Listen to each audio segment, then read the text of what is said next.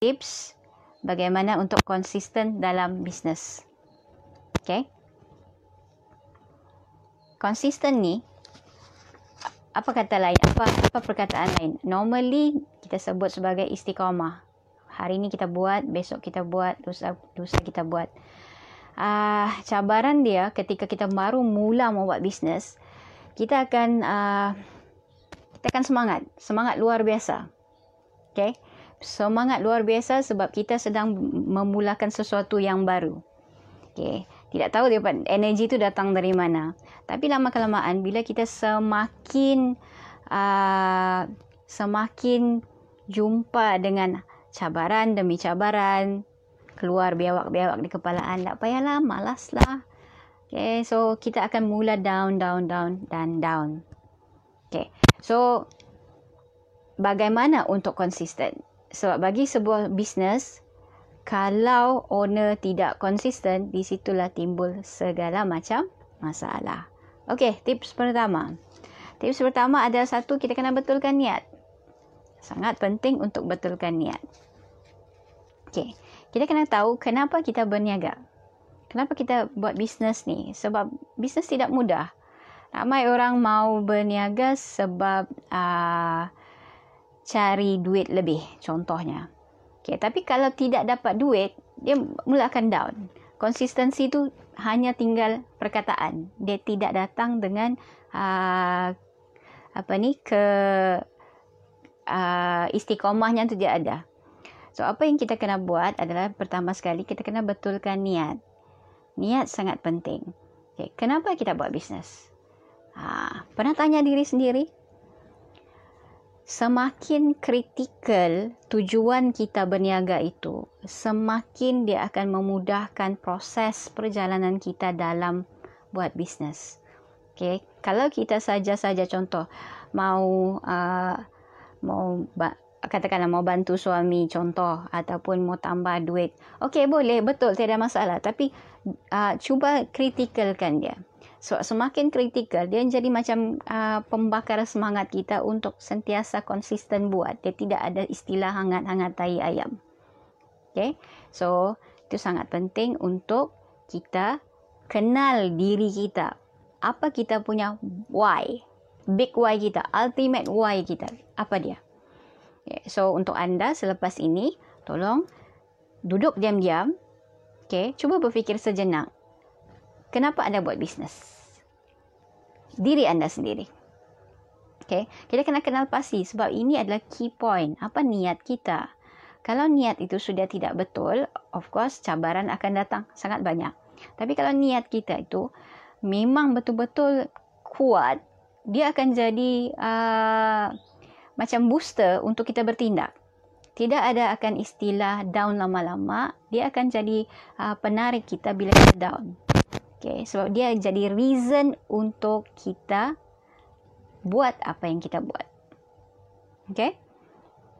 So, itu tips pertama. Kalau saya, saya uh, lagi galakkan, kalau boleh lah.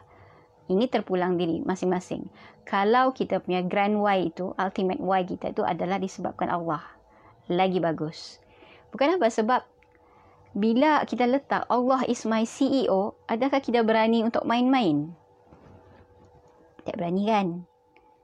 Adakah kita berani untuk down lama-lama? Adakah kita berani untuk ah nantilah nanti kita buat tangguh-tangguhkan? Tidak berani kan? So, so kita sudah letak satu standard yang cukup tinggi. Allah is my CEO. Okay, itu bagi saya. Tapi, tapi bagi anda terpulang. So, kena jujur dengan diri sendiri. Apa niat anda berniaga? Untuk apa? Okay. So, tulis. Jangan just letak di kepala. Kadang-kadang kita letak di kepala, dia akan come and go. Okay. So, tulis, letak di tempat yang kita nampak hari-hari itulah jadi pembakar semangat. Alright. Terima kasih yang baru masuk. Aisyah. Hai Kikin. Haji. Alia. Hai Putri, Salvia, Hai Brenda, Hai Noi. Ah, ada komando, Hai Tina. Okay, so itu tips yang pertama. Kita masuk tips kedua. Tips kedua, kita fokus kepada satu yang utama. Kita ni ada banyak benda mau buat tau. Kan? Sekejap mau buat A, kejap mau buat B, kejap mau buat C. Okay. Dan juga pernah tidak tengok uh, di sekitar anda, di sekeliling anda. Ada orang kan dia, minta maaf cakap ah, dia buat bisnes, hari ni dia buat A. Okay. Setelah dalam 4-5 bulan, dia buat B pula. Kemudian dia buat C pula.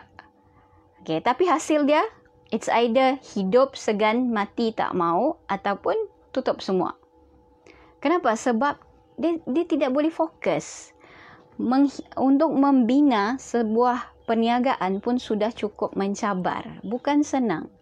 Apalagi untuk buat dua, tiga, banyak perkara dalam satu masa. Kita kena pilih, adakah kita mau biasa-biasa ataupun luar biasa? Okay, kalau mau luar biasa, kena fokus. Fokus ni seluruh tenaga kita di situ, perhatian kita di situ, segala-galanya di situ. Bukan tidak boleh uh, buka bisnes lain. Tapi kita kena ada satu uh, satu uh, pencapaian dahulu. Kita capai satu certain target dan dia boleh run systemize sendiri tanpa kehadiran kita dan buka lah. Mau buka 10-20 pun tidak ada masalah. Tapi yang penting sekarang, satu persatu.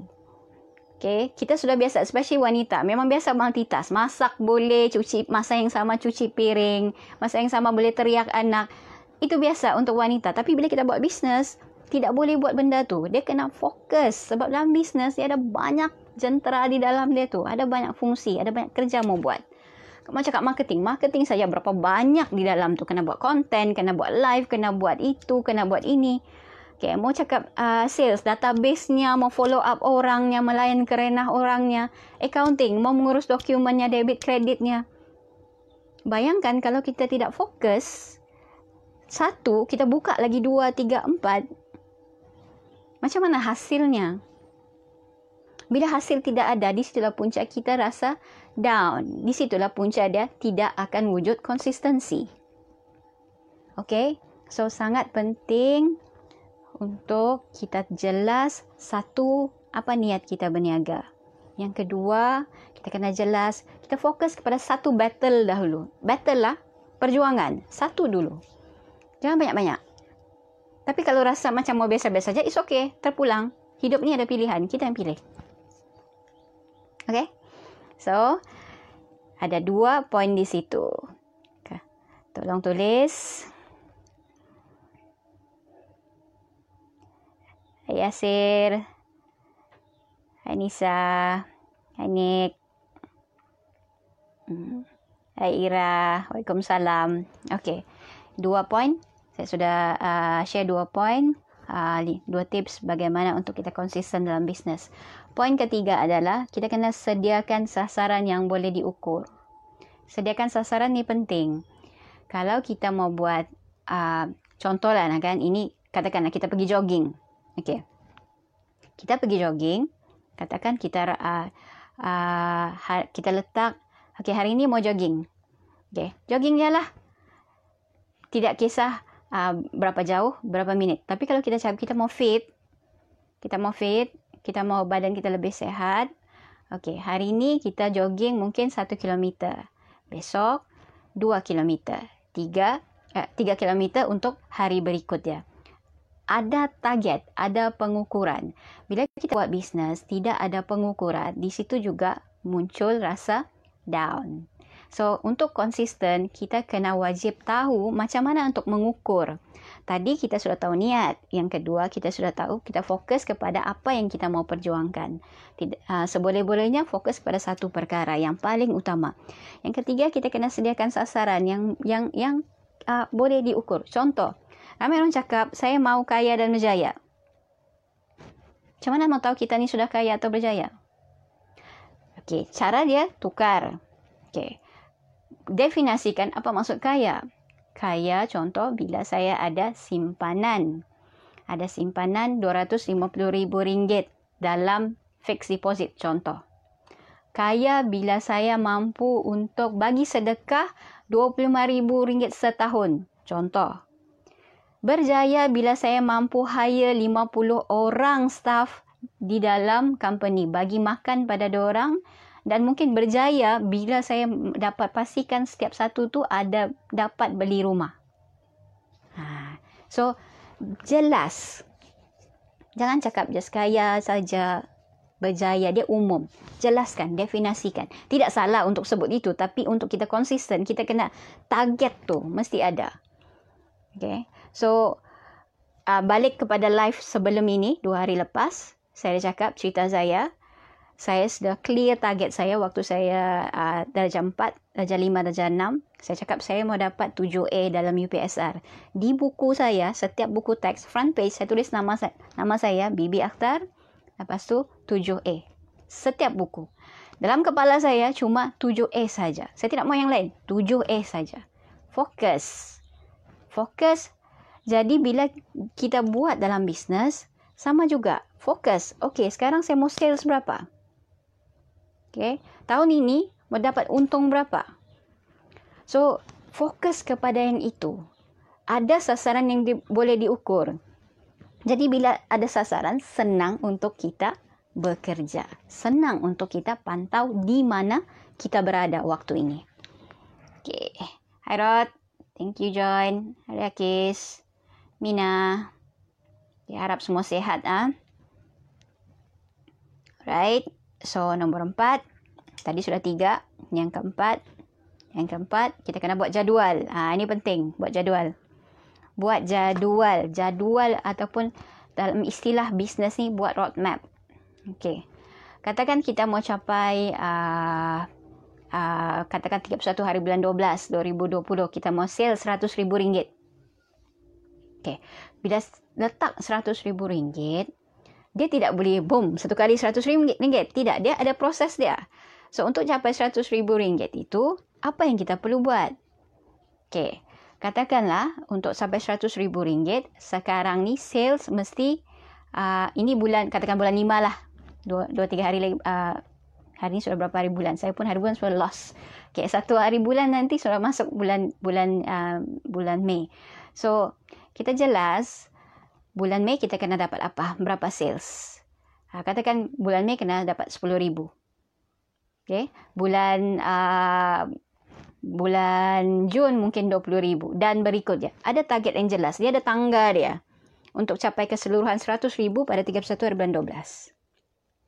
Okay. Dan untuk capai itu, apa benda yang kita kena buat? Kena jelas. Okay. Uh, marketingnya macam mana? Agentnya macam mana? bila perlu rekrut ejen, okay, stok cukup atau tidak, persediaan ke arah untuk capai target kita. So itu yang penting, itu maksudnya jadual. Dan kita juga kena ada to-do list lah. Macam yang saya sebut dalam live sebelum ini, kena ada to-do list. Uh, hari ini buat apa, besok buat apa, supaya tidak tersasar daripada jadual tersebut. Tidak tersasar, tidak lari daripada uh, target keseluruhan yang kita mau. Boleh, boleh? Ha. Dan uh, ni tips tambahan saya bagilah untuk dari sudut jadual ni. Kita sebagai manusia kena ada rutin pagi. Kita kena ada rutin pagi. Kita ada rutin kejayaan awal pagi supaya kita bersemangat. Nah, uh, pernah tidak kalau uh, dalam keadaan anda terbangun lewat, bangun lambat, lepas tu uh, semua perkara tidak jadi lepas tu. Okay? Sebab kita bangun dengan kegagalan. Gagal sikit lah. Dia bukan gagal teruk. Tapi dia gagal daripada ter, tersasar daripada keadaan biasa. Okay. Mood kita sudah down. Down habis. Jadi apa yang kita buat daripada pagi itu, dia memang akan uh, spoil lah. Senang cerita. Maybe kalau selalu uh, bawa kereta uh, run smooth saja, traffic light hijau saja, tapi hari itu mungkin balik-balik uh, merah kan? Mood kita sudah out. Orang berjaya ni biasanya dia bangun pagi awal pagi. Lepas tu dia ada rutin harian dia. Dan bila dia buat rutin harian tu mood dia akan okey. Itu sebab itulah kejayaan awal pagi. Kejayaan awal pagi akan menentukan kejayaan the whole day. Okay so pernah dengar tidak uh, orang cakap uh, US Navy punya punya video tak silap. Uh, awal pagi kemas katil dulu. Kemas cadar dulu. Siapa yang kemas cadar dulu? Itu adalah dia punya uh, kejayaan pertama hari hari itu. Okay. So, pastikan anda ada rutin pagi. Kalau macam saya, saya bangun tiga setengah pagi. Puasa kan? Tak puasa kan memang tiga setengah pagi. So, tiga setengah pagi itu ada set rutin yang saya buat. Katakanlah saya terbangun pukul lima pagi. Ada ah, sudah start. Calar sikit. Ha, kalau dia lagi lambat, lagi calar lah. The whole day, maybe, maybe saya masuk office, saya diam saja. So, saya tidak sebut, tidak cakap apa-apa. Sebab saya punya graf sudah, dia tidak start dengan laju. Dia start dengan slow. Kejayaan tu agak lambat. So, sama juga dalam bisnes, kita kena ada jadual itu. Kita kena pantau. Sebab kita ni individu. Kita punya vibe, okay, kita punya energi ni akan kita bawa ke dalam bisnes. Kalau energi kita drop, bisnes juga akan drop. Sebab dipengaruhi oleh owner juga. Okay. So, pastikan ada jadual. Jadual ni kena jelas. Okay. Jadual ni kena ikut. Ada to-do list, kena buat. Bukan bukan just to-do list. Kita plan, plan raja perancangan. Ha, jadi ratu perancangan tapi tindakan zero. Tak boleh juga. Mungkin antara to-do list kita tu, jadual kita tu, kita buat, mungkin juga ada yang tidak buat. Yang tidak buat tu besok kita ganti balik lah. Ganti balik. Jangan tinggalkan begitu saja. Sebab setiap jadual perlu ada tindakan. Perlu ada pelaksanaan. Alright? Okay, so so far untuk yang baru masuk Omega, Uh, terima kasih sebut join uh, kita punya live hari ini. So far saya sudah share empat tips. Okay, first betulkan niat. Kedua, fokus kepada yang utama. Satu yang utama. Tiga, kena sediakan sasaran yang boleh capai yang jelas. Keempat, kita buat jadual. Kita buat jadual. Okay, last kali. Kita kena, yang kita, uh, kelima, kita kena terima hidup ni ada ups and downs ada ups and downs.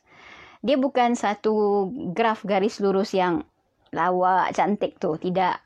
Kita ada naik turun, ada naik turun. Kan naik turun tu, uh, kalau mesin uh, di ICU, naik turun tu maksud dia masih, jantung masih berdenyut. Okay. Kita masih hidup. So, begitu juga dalam kehidupan. Ada masanya kita akan down. Down tidak boleh lama-lama. Naik balik. Naik balik kena naik balik. Kenapa? Sebab balik kepada nombor satu. Apa kita punya? Niat tadi. Kalau niat kita lillahi ta'ala, berani mau main-main. Berani mau down lama-lama.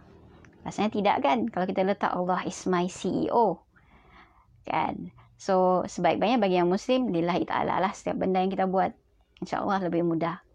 Ya, tapi tidak salah untuk letakkan why niat-niat lain tu di bawah. Tapi yang paling atas tu. Kita fokus kepada yang paling atas. Okay. Uh, yang kelima tu kita terima hidup ni ada ups and downs. Normal untuk kita down. Tapi bangkit balik. Normal untuk kita berhenti. Terhenti sekejap dalam konsistensi tu. Tapi ganti balik. Jangan berhenti terus. Okay, bila berhenti terus bermaksud kita punya perjuangan selama ini katakan sekarang sudah buka kedai 6 bulan tiba-tiba macam ah PKP ni begini tak boleh buat apa-apa kita lupa kita punya perjuangan, kesusahan kita enam bulan tersebut. Kalau enam bulan, kalau tiga tahun, kita punya uh, tangisan kita adakah tidak berharga, tidak bernilai begitu saja, boleh dibuang, ignore begitu saja. Perjuangkan apa yang kita perlu perjuangan. Uh, saya suka ayat ini. Konsistensi itu adalah perjuangan. Selagi ada nafas, hidup perlu diperjuangkan. Okay, so kalau rasa mau konsisten, tolong laksanakan lima tips tadi itu. Itu adalah antara cara untuk kita konsisten. Tapi bagi saya, balik kepada yang pertama, niat kita. Niat kena betul. Sebab bila niat kita betul, insya Allah, semua tu akan align. Kesukaran apa semua tu insya Allah dipermudahkan Tuhan. Okay? Jalan terus macam Masya tulis. Okay? So, it's okay untuk tarik handbrake sekejap, kita melangkah ke belakang seketika untuk memecut ke depan. Boleh, tidak masalah. Sebab kita human. Ya, kita ada rasa kita sendiri. Tapi jangan dipengaruhi oleh biawak-biawak dalam kepala. Biawak itu makin dia terjelil, makin lawan. Kalau macam saya, ini yang saya buat. Kadang-kadang ada juga lah rasa-rasa tu kan di telinga tu. Tapi bila ada rasa tu keluar, saya akan lawan. Saya akan buktikan yang saya betul, dia salah. Ha, dia perlukan perjuangan lah. So, untuk konsisten, tidak mudah. Dia kena melawan diri sendiri. Kita kena melawan. Kita punya pesaing bukan orang lain, tapi diri sendiri. So, every single day, kita should be better than before. Continuous improvement. Sangat penting. Okay? So, terima kasih untuk anda yang tolong share tips, yang tolong tulis, tolong uh, apa ni, yang tolong share dan juga yang join kita punya live hari ini. Kalau ada apa-apa topik yang anda rasa mahu saya kupaskan, feel free untuk komen di situ. InsyaAllah saya cuba share dalam kita punya video-video akan datang. InsyaAllah besok jam 10 pagi macam biasa, kita jumpa lagi dalam live di page ni. Terima kasih banyak-banyak. Harap ada manfaat untuk anda semua. Tolong share kepada rakan-rakan anda. Itu saja untuk hari ini. Wabillahi taufiq wa hidayah. Assalamualaikum warahmatullahi wabarakatuh.